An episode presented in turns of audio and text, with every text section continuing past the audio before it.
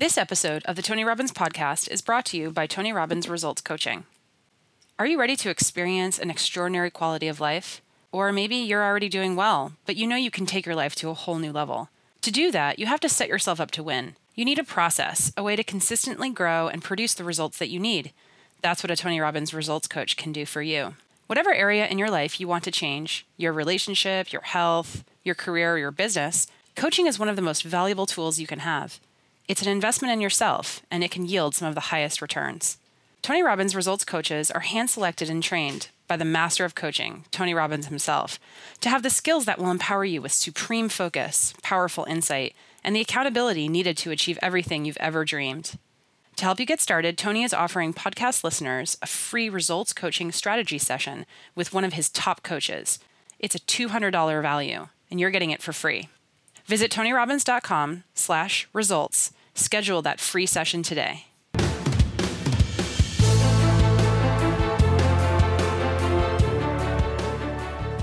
Welcome to the Tony Robbins Podcast. Forgiveness, love, fear. What do these words mean to you? In this episode, we are bringing you an immensely powerful conversation between Tony Robbins and Dr. Gerald Jampolsky and Dr. Diane Cirincione about what it means to truly forgive, let go of fear, relinquish control, and find real intimacy. Dr. Jampolsky, a graduate of the Stanford University School of Medicine, is a world renowned child and adult psychologist. In 1975, he established the first Center for Attitudinal Healing in Marin County, California, where people of all ages, faiths, and cultures have a welcoming space to find inner peace and well being. His wife, Dr. Diane Cirincione, a clinical psychologist, has been working alongside him since 1981, and she is also a current faculty member of the University of Hawaii Medical School. Between the two of them, they have published 16 books including Love is Letting Go of Fear, Teach Only Love, and Goodbye to Guilt. They've received a number of international humanitarian awards, including one of the American Medical Association's highest honors, the Excellence in Medicine Pride in the Profession Award, for contribution of attitudinal healing to the mental health field, for inspiration to others, and for decades of humanitarian service. Over the last several decades, this husband wife team have been traveling the world helping others find peace in their hearts and minds through love and forgiveness.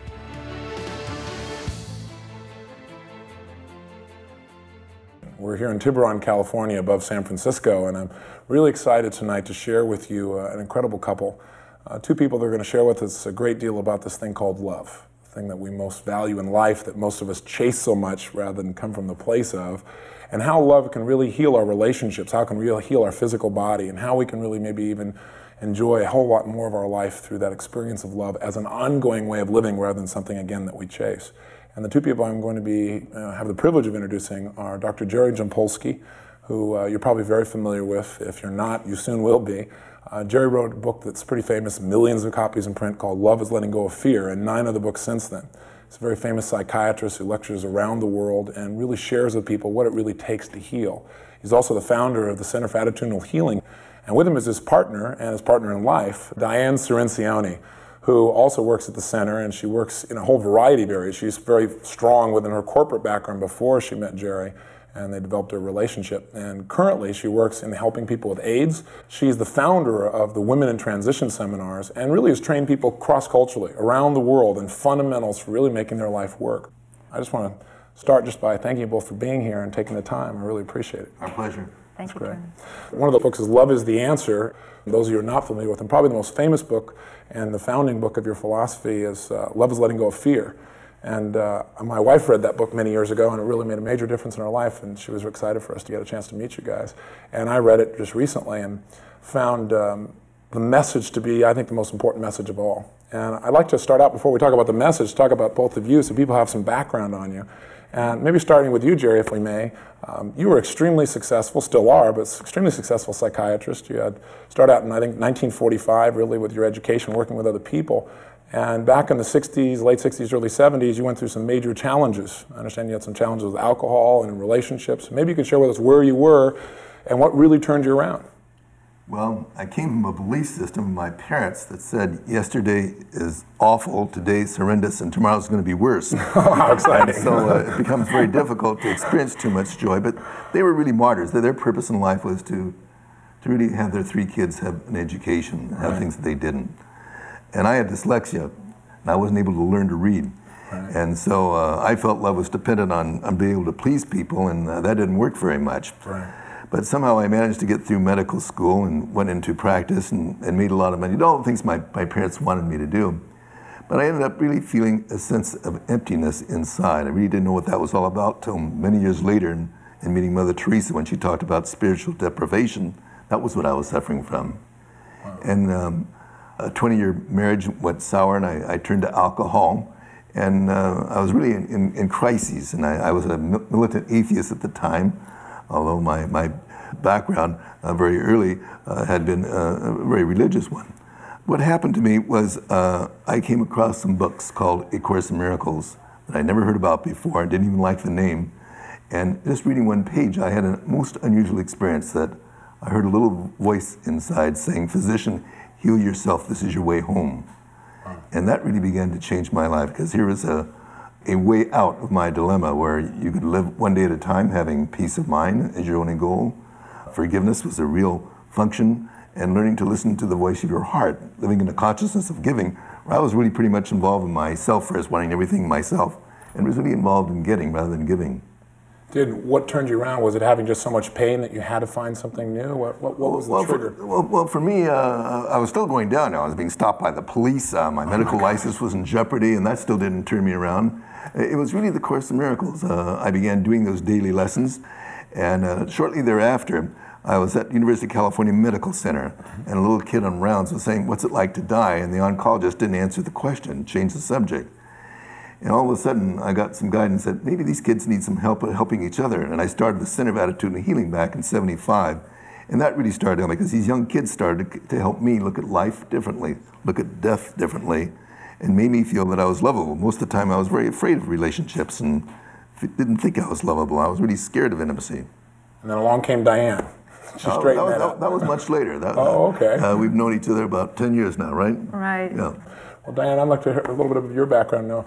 A lot of people have to go through tremendous pain before they create changes in their life that really work. Did you have to go that path, or did you go a smoother path in your own life? No, I think I went through pain like everyone else, Tony. Mine wasn't in the spiritual realm, though. I've been pretty comfortable with that since I first came here. But mine's been more in the personal development as a woman a woman born in one generation and really during changing times right. where we were told that life was to be one way and then when we got there and we said wait a minute this package isn't what it's pegged up to be. And i really um, went through lots of changes finding out who i was in the business world 10 years in the corporate world and 14 years now having my own businesses three of them and i still currently have one and I think that journey has been a real powerful one for me because, of course, it's not just the journey of a woman, it's always the journey of men and women together and how we see ourselves, the changing roles. And the role models really started to fall away one by one. And as an individual, I felt that I really actually had to continue to, you know, create my own. And when Jerry and I came together in a relationship, we found also that the old models didn't work for us anymore. Both of us had been married once before, and both had been divorced for 17 years. And we really feel that um, there was a lot of healing that had to happen. We never had uh, remarrying as a goal, although we did that this last year. But it was only right. after we had, thank you, it was only really after we had been able to look at relationships in a totally new way. So, Love is the Answer is really a journey of looking at relationships from a brand new perspective and hopefully helping others to free up to look at their own relationships and create what they really, really want in their life, what you really share with people in all of your work, to do it in a very deep personal way, in the intimate way, and to no longer really sell out because we're so afraid. In order to do that, that we have to really look at our fears, look at the things that have caused us trauma and pain over the years, look at our unhealed relationships. I agree. Well, one of the seminars I do that I think you're familiar with, at the end of it, we have people do something very physical to convince their belief systems that uh, their fears are usually false evidence that appears somewhat real. Let's talk about what is real. And I think what really is real that we both share in common as a belief is love. That love is really the essence of life and connection. I'd like to hear from you. What is love? What is it really? And what prevents us from really just experiencing this natural reality all the time? What blocks us? Well, I think we have egos that. Uh, have a little message that says, seek but don't find what you're looking for. and uh, we're out there still trying to think uh, uh, that's going to be out there, and whenever we get that, it doesn't kind of work. You know, we're out there trying to control relationships. Uh, the ego thinks that relationships are built on trade and bargaining, and uh, that doesn't seem to, to, to work very well. I don't really think love can be defined by anyone. I think it's something that has to be experienced, but certainly some of the attributes of it, gentleness and, and kindness, uh, really, unconditional love to me means really having no expectations on the other person, making no assumptions, and really totally accepting that person and giving that person that space for that person's own independence. Right. Where my formal relationships were always based that uh, I came first and they had to sort of fit into my mold. In fact, there's a wonderful cartoon on, on, on page 80 of the book. Maybe you can share that, Diane. You know, that one where oh, the guy's shoving the the woman through the wall. It's a wonderful image of, a, of, a, of a, an average-sized woman and average width, sort of large with a long nose, sort of frizzy hair, and behind her is her spouse pushing her. And she's got her heels dug in with this terrified look on her face because he's trying to push her into this large wall with a mold in it of this five foot ten gorgeous woman. And up in the caption, there's a heart with wings on it. And the caption says, Love flies away when we try and push others into our mold. Mm. So I think many of us are just afraid of, of, intimacy. Intimacy really means into me see.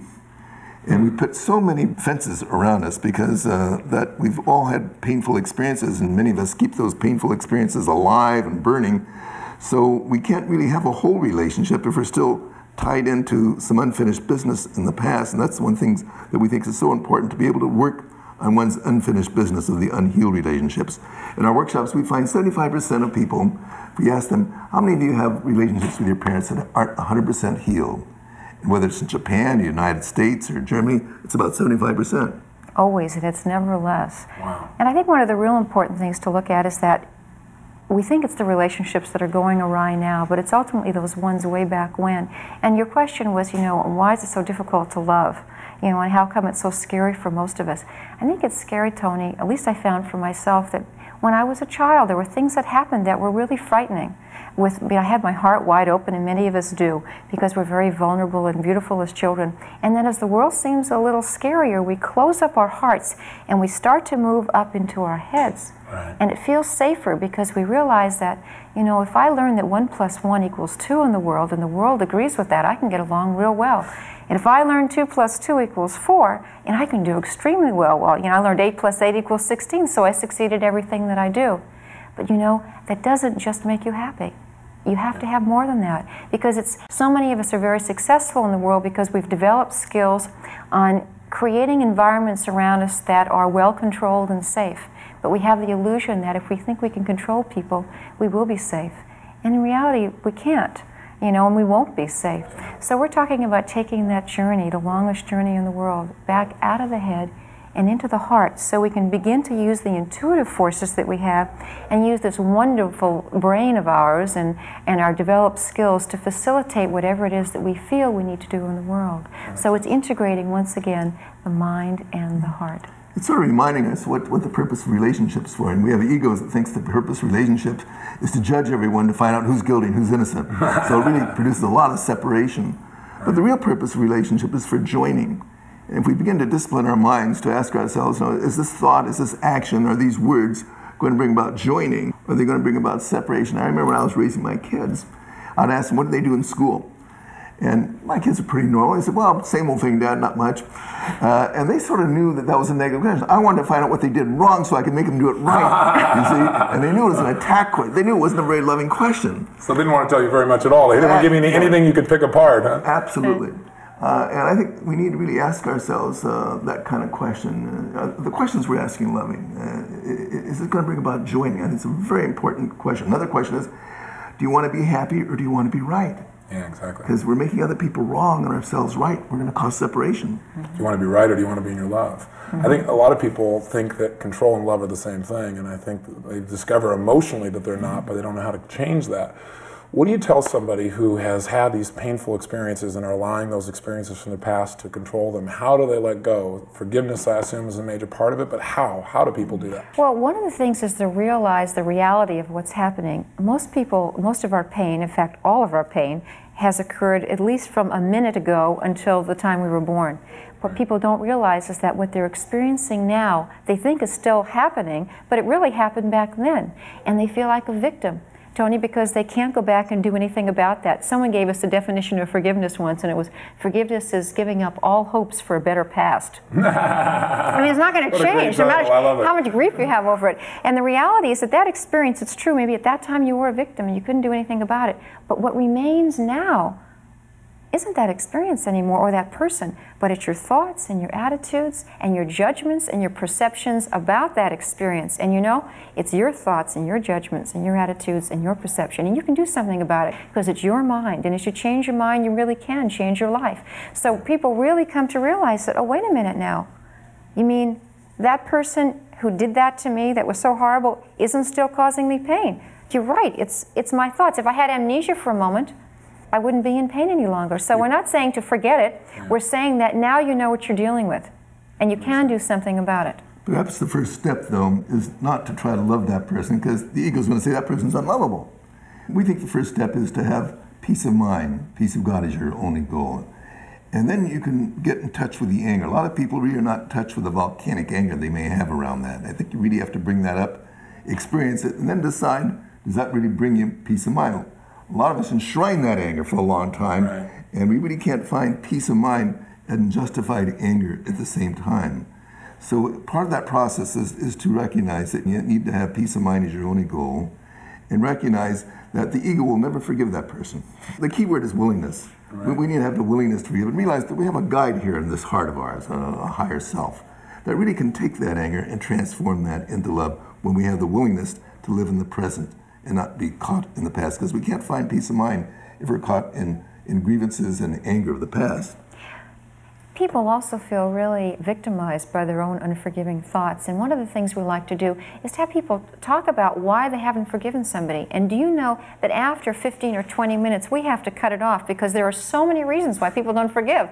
But, you know, primarily, they don't want to let the person off the hook, or that if they forgive the person, the person might then think that they agree with what they did. Yeah, and they might and, do it again. And, and, they don't. Ah, the other is the fear that it'll happen to me again, right. if not by that person, by somebody else. Right. And so there's lots of these reasons. And when someone really gets in touch with that, then they can begin to deal with it. You know, one of the greatest underlying fears we have, and I think the underlying fear that permeates all of our problems, Tony, is the fear of separation from something or someone, whether it's a parent who has a child whose life threatened, or someone in a relationship with someone that you love and they're in love with someone else, or if you've, you have a, a position, a job, and you've lost that, loss of, of lifestyle, or if you're addicted to drugs or alcohol, then indeed, you know, you're, you're ostracized from society. The underlying fear of separation permeates every single problem we have without exception. Oh. So we help, we, we're trying to have folks look at when they're really upset, whether it's about relationships or whatever, say, what is it that I'm afraid of being separated from, or who is it that I'm afraid of, and what is it that I'm attached to, and, and do I still want to continue to hold on to this attachment? Those are great questions. Uh, one of the things that I teach people is that your experience of reality is based on what you focus on.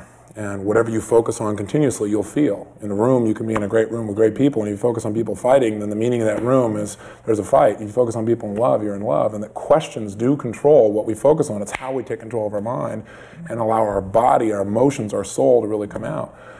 One of the questions I have for you, though, is there are many philosophies, and I'm wondering if you agree or disagree with this. I think a lot of people believe the only way to transform something is to go back and re experience it and reevaluate it.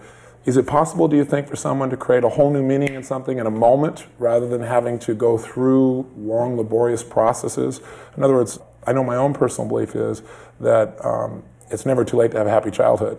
right. that uh, part of the process is learning to find a new meaning, and that some of the worst experiences in people's lives have sometimes turned out to be their best. Well, you'd never want to go back to them that experience caused them to be sensitive today and has made them more loving today or made them more gentle today or a better parent today or it altered their life's destiny, their entire path because of that terrible event.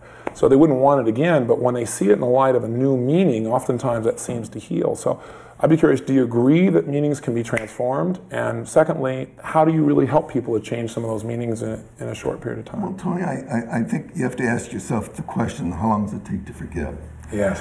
And we have an ego that says, well, I hear what you're saying, but I'm not ready yet. And, Depends how motivated you are to forgive. maybe huh? a week, maybe a month, uh, maybe the rest of my life, or maybe even after that person's in hell. and so we're very resistant to want to. But you know, my answer to you is it only takes one second. You don't have to reanalyze all, all the kind of stuff. I think it's important to be aware of how you feel. Yes. And then decide. Not suppress it. In yeah, words, not to suppress it. I agree. And I, I think a lot of people uh, think they're supposed to suppress their anger or deny their anger. And I think we have to really honor that anger, but that doesn't mean we have to put it on another person. Uh, or wallow in it for that matter. Wallow in it. It doesn't mean the other person has to change. That we only have to change our own mind. Attitudinal healing is based on the premise it's not really people or conditions that cause us to be upset. It's only our own thoughts and attitudes toward people. And we can do something about that. That's the one thing we can do is change the thoughts in our mind. That's what you're doing in your work. That's what we're doing in our work. So behind all thoughts, I think behind every action, obviously, is a decision. Behind all decisions are beliefs. Beliefs help us to determine what things mean. And one of the most powerful things about both your works is that you are offering people core belief systems. And if we adopt a belief system, we evaluate things differently, things mean something different, and therefore we feel different. We aren't stuffing, we're transforming meaning. So I'd be really curious what are some of the most important beliefs that the two of you live by in your relationship, for example, that make your relationship such a great role model? I'd be curious. Well, we, we start uh, the day with a prayer. It's like putting the rudder in your sailboat. Most yes. of my life, I didn't have a sailboat. It was rudderless going all over the place. And that we want peace of mind as our only goal, peace of God. That's our only goal. It really sets your course yes. for that day.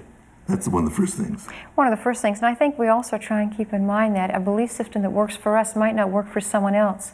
And of all the work that we do, Tony, one of the things that we emphasize to every single one of our audiences, whether it's you know individually working with someone or as a group, is that nothing we're going to be talking about has to do with a form. In other words, there's no shoulds or shouldn'ts of what you should do in order to be happy per se. What we're talking about are choices Right. And that, and, and however you choose to forgive, not forgive, is none of our business. It's your option. And if the way you're feeling today, you wake up tomorrow morning, doesn't work for you any longer, you'll know that you're not a victim, that you really can do something about it. So I feel that our work really is based on, and our work together, individually as well as with others, is based on helping people open their minds to begin to see other ways of looking at what's going on in the world. I would agree. I used to have relationships also that were built on a lot of withholds.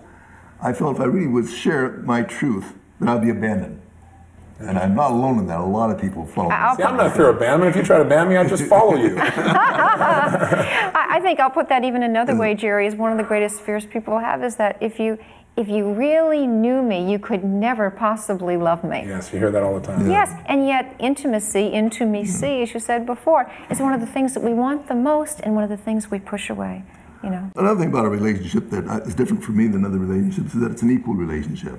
Yes. And that's a whole different thing because uh, it used to be that I had my own chauvinistic kind of ways of dealing with things, and uh, it had things had to really be my way and that's a whole different way of, of looking uh, at it. You know, we all come from we come from different generations, and each of us have our own lessons to learn. And I think that we're strong teachers for each other. Mm-hmm. But one of the things that Jerry and I share is a deep willingness to really create an extremely equal relationship on every single level, and that's without exception. And when you come from old models, you're constantly challenged by that. And even after, you know, 10 years, each day it comes up for us. But I think that we both have the willingness to really make that real for us. So, what is a relationship between you? What, how would you define that? What is your description of it? I'd be curious. First of all, I would say that our primary relationship isn't with each other, mm-hmm. that it's with this source which created us. We both have an equal commitment to service in the world, and our, we both share a common goal, which is wonderful, and that is um, peace of mind and peace of God in whatever word. God is such a confined word. I mean, however someone wants to describe that.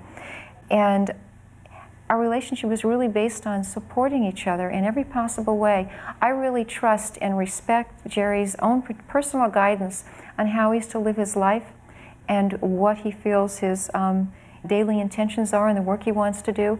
And I have spent my years now tearing up the scripts that I have for what I think that Jerry should or shouldn't be doing. Because I think as you come closer in relationship, you tend to say, oh, yes, I know exactly what he'll do. We're constantly tearing it up, whether it's on the stage, whether it's during this interview, whether it's you know any day of our life, whether we're gardening or whatever. I want to give him all. I, I really don't want to give him space because it is his space. I don't want to interfere with his space. And I want to give every possible loving support. And I would say exactly the same thing in return. I think that you give what you receive in the world, and you have to be willing to, you know, really go for a relationship with yourself if you expect to have it with another person. You have to have that integrity and honesty with yourself and be willing to have the courage to really look at your own your own pain, your own flaws, etc., and be willing to do something about it. But we don't have a conflict-free relationship. You know, we have our struggles and our challenges every day. I mean, most people are glad to hear that. oh yeah. Well, one of the things that what turns that around? What comes up and what turns it around? What, what turns it around uh, oftentimes is three words. I love you. Those three words are very helpful, but those aren't the three. lots- That's, that's not what you want to I'll usually hear when you're in an argument or Lots of something. times that word may not be appropriate. This isn't about loving you. That's not how you're feeling at that moment. But I need your to- help. But What to say, please help me, Your Honor. Please help just me. said it. okay. Please help me. That's It's exactly amazing what that can do to the heart. Yeah, and wife Diane's able that. to ask me that, and I can not see her as dumping on me, and I can listen. Uh, uh, and she says, "Well, I, I feel like I want to be insane for a few minutes. I'm going to take responsibility for my thoughts. I know I'm not a victim, but here's how I feel." That it seems to me like you're making me unhappy now. Now I know, I know it's, it's only I know it's only my perception, Jerry. But I, are you in a place where you can, you know, help me and listen? And if we're not in that place, we'll make an appointment to see each other an hour from now. We do. don't- When you change that. states, Yeah, yeah. but, but Yeah. we, we don't let that go well that day somehow coming together and being able to discuss it. And I think that's really very important. And what that message really tells me too is that okay, well, Jerry's really feeling insane at the moment, and if he didn't use that message, I would immediately want to get on my lawyer's cap and say, you know, wait a minute, I have all my reasons why Jerry's totally misinformed here. I obviously didn't say it well enough, or long enough, or hard enough, or loud enough, or Or he's often not enough. listening enough is And what you're really thinking. Right, and I mean, he, he- he didn't Let's listen hear to the me, truth right? here. And, and you know that was the old way of doing it, you know. And of course, he's going to ultimately agree with me, you know, because our minds are all insane. You know, we, That's we think everybody thinks the way we do. But this way, I know that in the end of it, what really Jerry really wants is not for me to agree with him. He wants me just to hear him, and then I know at the end of that, he'll be calm enough to hear me. And you know, invariably at the end of the listening period, my perception and his has always been altered because you really have listened. It's very difficult to listen. You know, writing a book together is an interesting experience.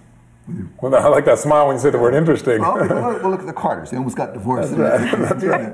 And one of the things in writing a book, as you well know, Sure. that it's very easy to become attached to what you wrote. That's your own creation. That's right. You just like, a- wrote it's like the- one of your children, you know. I just wrote the best thing in the world, you know, and I thought, oh, this is so profound. And I take it over to Jerry, and he goes, I don't get this, Di. I mean, there you've got your challenges. And it was very interesting. Uh, we, we did an outline on the book together and we signed each other different chapters and then we had this interaction. But what's there now, we don't know who's, who really started that chapter. It's so i- That's i- nice. i- i- interacted and, and it really brought us closer together. That's neat. I think one of the most powerful, at least for me, beliefs that I pulled out of the Course in Miracles is the belief that however somebody responds to you, no matter what it looks like, that all responses are either a loving response or a cry for help. And uh, that's really changed my life and how I perceive people. It doesn't matter what it is, whether they're you know angry at somebody or whether they're ill or whether they've cheated on their husband or wife or whatever the case may be. I look at it from that perspective. So that belief has really affected my life, my ability to not be judgmental. I still do it, but not be as judgmental and be more connected to people and love people more. So I'd like to know, from your perspective, um, why is that belief so important? How can it really change our life? And uh, how has it affected you? Well, I probably was one of those provocative persons you'd ever want to meet most of my life. And uh, I thought I was here to judge people, really. And that's why I was a psychiatrist. I could put people in categories and tell you who's neurotic, who's psychotic, not realizing, you know, I had my own insanity too. Yeah. And I, I often thought if I could rewrite the nomenclature for the American Psychiatric Association, it would just be one page, one line says that we're insane if we're not experiencing ourselves as love and giving that love away. So, why that particular statement is so important that it's possible to see only two emotions in the world love and fear. That people are either loving or that they're fearful, giving us a call of help for love. If we just look at our eyes and ears, it sure looks like those people are attacking us. Right. And if we're just going to pay attention to what our eyes and ears say, we're going to be in trouble because our ego will attack and defense and we'll go in that round and round circle doing that. And we'll respond to a cry for help with our own cry for help. Mm-hmm. So we'll see justification of attacking back. But if a person, if I'm yelling at you right now, and rather than you're feeling you're a victim, if you could see that I was very fearful right now, if you chose to see me as fearful, your heart could open to me, or vice versa. Right. And that's the secret, to be able to perceive that that person is fearful, giving a call of help for love. That allows our heart to open allows us to reach out, because that's what it's all about. I think our purpose here in life, for me at least, is that we're here one second at a time to love, to forgive, and to be of service, to help other people.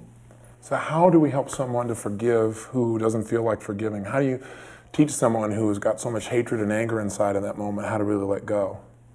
Well, let me just give you one, one example. In the book, uh, One Person Can Make a Difference. In the first chapter, there's a story about Zelinda. Now, here's a woman whose 19 year old son was murdered 10 years ago. And uh, she wanted to keep the guy in jail who did this for the rest of his life. He kept coming up for parole. She found that her main object in life was to keep vengeance and hate going. That was really her, her main, main object. Right. Her hair was falling out, she had skin disease. And she read Love is Letting Go Fear a few years ago and then became a student of the course and began listening to a inner voice saying, hey, there's another way of doing this. To have peace of mind is another way of doing it. And she began listening to her heart tell her what to do, said to visit the man who did, murdered. She didn't want to, do it, but she did. And after she began seeing him for a long time, she began seeing this guy differently and did an amazing thing, helped him get out of jail. Wow. Amazing. She now What a works- healing experience. Yeah, she now left Idaho. She's back at our center working with us. She has a healed experience. Now, she lives in a community where people think, well, this is crazy. You know, you, you don't you don't forgive. There's some people do things that you don't forgive about. That's what our egos would say. Right. What Di and I would say is that we'll never find peace until we can not exclude anyone from our love. We have to see everyone as our spiritual twin. I think there was a wonderful story, Jerry, uh, on your first trip to Australia when I wasn't with you, but yeah. about the um, man who was interviewing you on the radio. It's a perfect example of, of seeing someone as fearful or loving, and you might want to share that story. Well, not Tony. I, I, if you've been on a radio, I'm sure everyone loves your book. Maybe you come along Well, someone not that doesn't. everybody loves me. Maybe, maybe, maybe you see someone that don't. Well, anyway, I was on, on nationwide Australian radio, and this guy didn't like Love is Letting Go of Fear at all, and he kept Really? putting his knife out there and it's doing this, and my old lawyer trip wanted to come out, and then I all of a sudden said, no, why, why didn't you do what you write in your book, you know? what a concept. see the guy is fearful. So I started seeing the guy as fearful. I didn't understand why he was fearful. And I said, I'm just going to send him love and peace. He may not change. And he didn't change.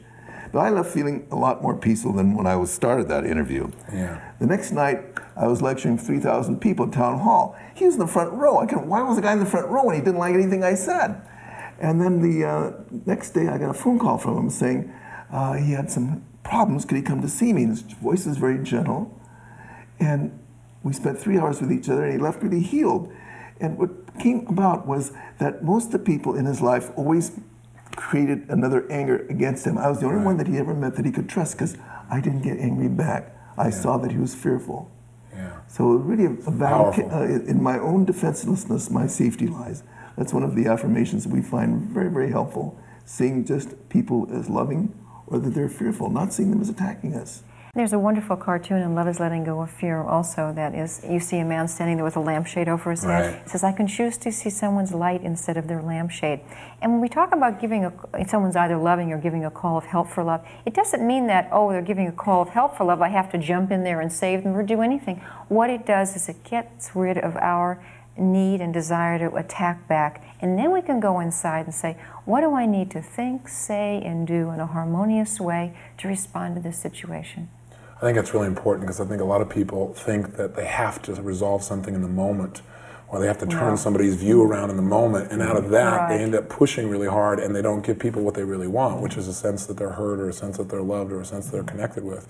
And I think uh, what's beautiful is that you're really practicing what you preach. And it's one of the reasons I wanted to meet with you guys because I've heard so much about you and you are what I would call congruent. You walk your talk. And I know you make mistakes. But we're not trying to change people. Exactly. You're not trying to change it. You're offering people We're, we're, we're, tools. we're not trying to tell this other person they Yeah. should forgive this person. All right. Uh, our job is that we teach what we want to learn. Yeah, I we're still, agree. we're still Well, we're the head of the remedial students class. We tell everybody, this is why we're here. Don't you know that we- we're still trying to Uh, this we're trying stuff? to give ourselves a wake-up call, That's uh, nice. opening a door, and whether the person wants to go through the door or not, that, that, that's their decision, but everything's a choice. What we're really trying to say, everything's a choice in this world. Yeah. Or what a That's what message. gives us freedom. That what gives us freedom. And what's what's real important for us is that we don't have any kind of a measuring stick as to how what someone's outcome of their choices are. Because what happens then, like a therapist or a social worker who's working with someone that they're trying to help, you have the goal of changing the person, as wonderful and as altruistic and as loving as that is, they're going to become your enemy and you're going to wind up hating them if they don't do what you want. It's like a doctor working with someone who's life threatened. If that patient gets close to dying and they go ahead and die, you're going to feel like you, well, you lost. So we take that whole idea of success a little bit differently, that we know that it's our role here to give everything we possibly can when it's appropriate, but to detach from the results of a person's choices and to respect and honor a person's journey. Well, everybody has their own time as well. And I think a lot of times Right. people think that uh, everyone has to be in fall when they have some winters and springs to go through yet. Right, it's and it's like they go to the soil and they plant the seed and come back the next day and go, Where's the plant? And the soil says, Are you new? You know, I've been here before. You And know? the issue is that they need something to grow there, but not that this person needs to grow at the moment. That's a good point. So we're constantly, you know, tearing up our scripts for others too, and it's a real important message. And I think the idea, whole idea of the Course in Miracles, which really are these incredibly beautiful books, but it's not an organization, it's not a religion. You can't donate to it, you can't organize it, you can't join it. They're books for personal transformation that people from religions all over the world, all different cultures, use to help and assist them to find a deeper um, meaning in their life. Many people are enhanced by going back to their own religion, where they might have uh, gone away from. it. I think one of the things we need to learn if we want to find peace of mind also is how to forgive our own religious training. I think lots of times that holds us in a bind, and we're very angry about what might have happened back there in our own religious training. Might have been disappointed.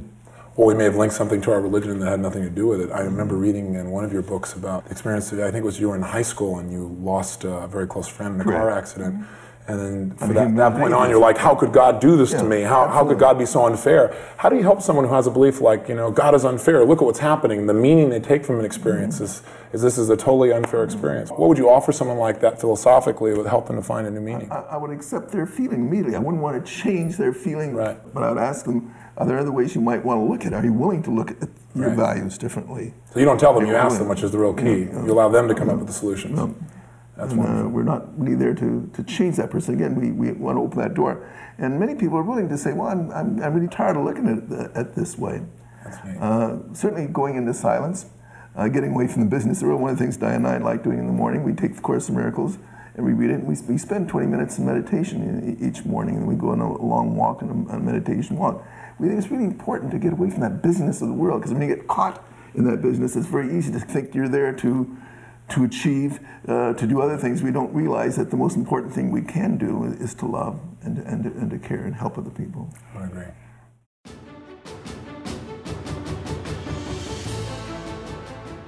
The Tony Robbins podcast is directed by Tony Robbins and hosted by Anna Yorg. Carrie Song is our executive producer. Tyler Culbertson is our associate producer. Brooks Loro is our digital editor. Special thanks to Diane Adcock and Mary Buckheit for their creative review.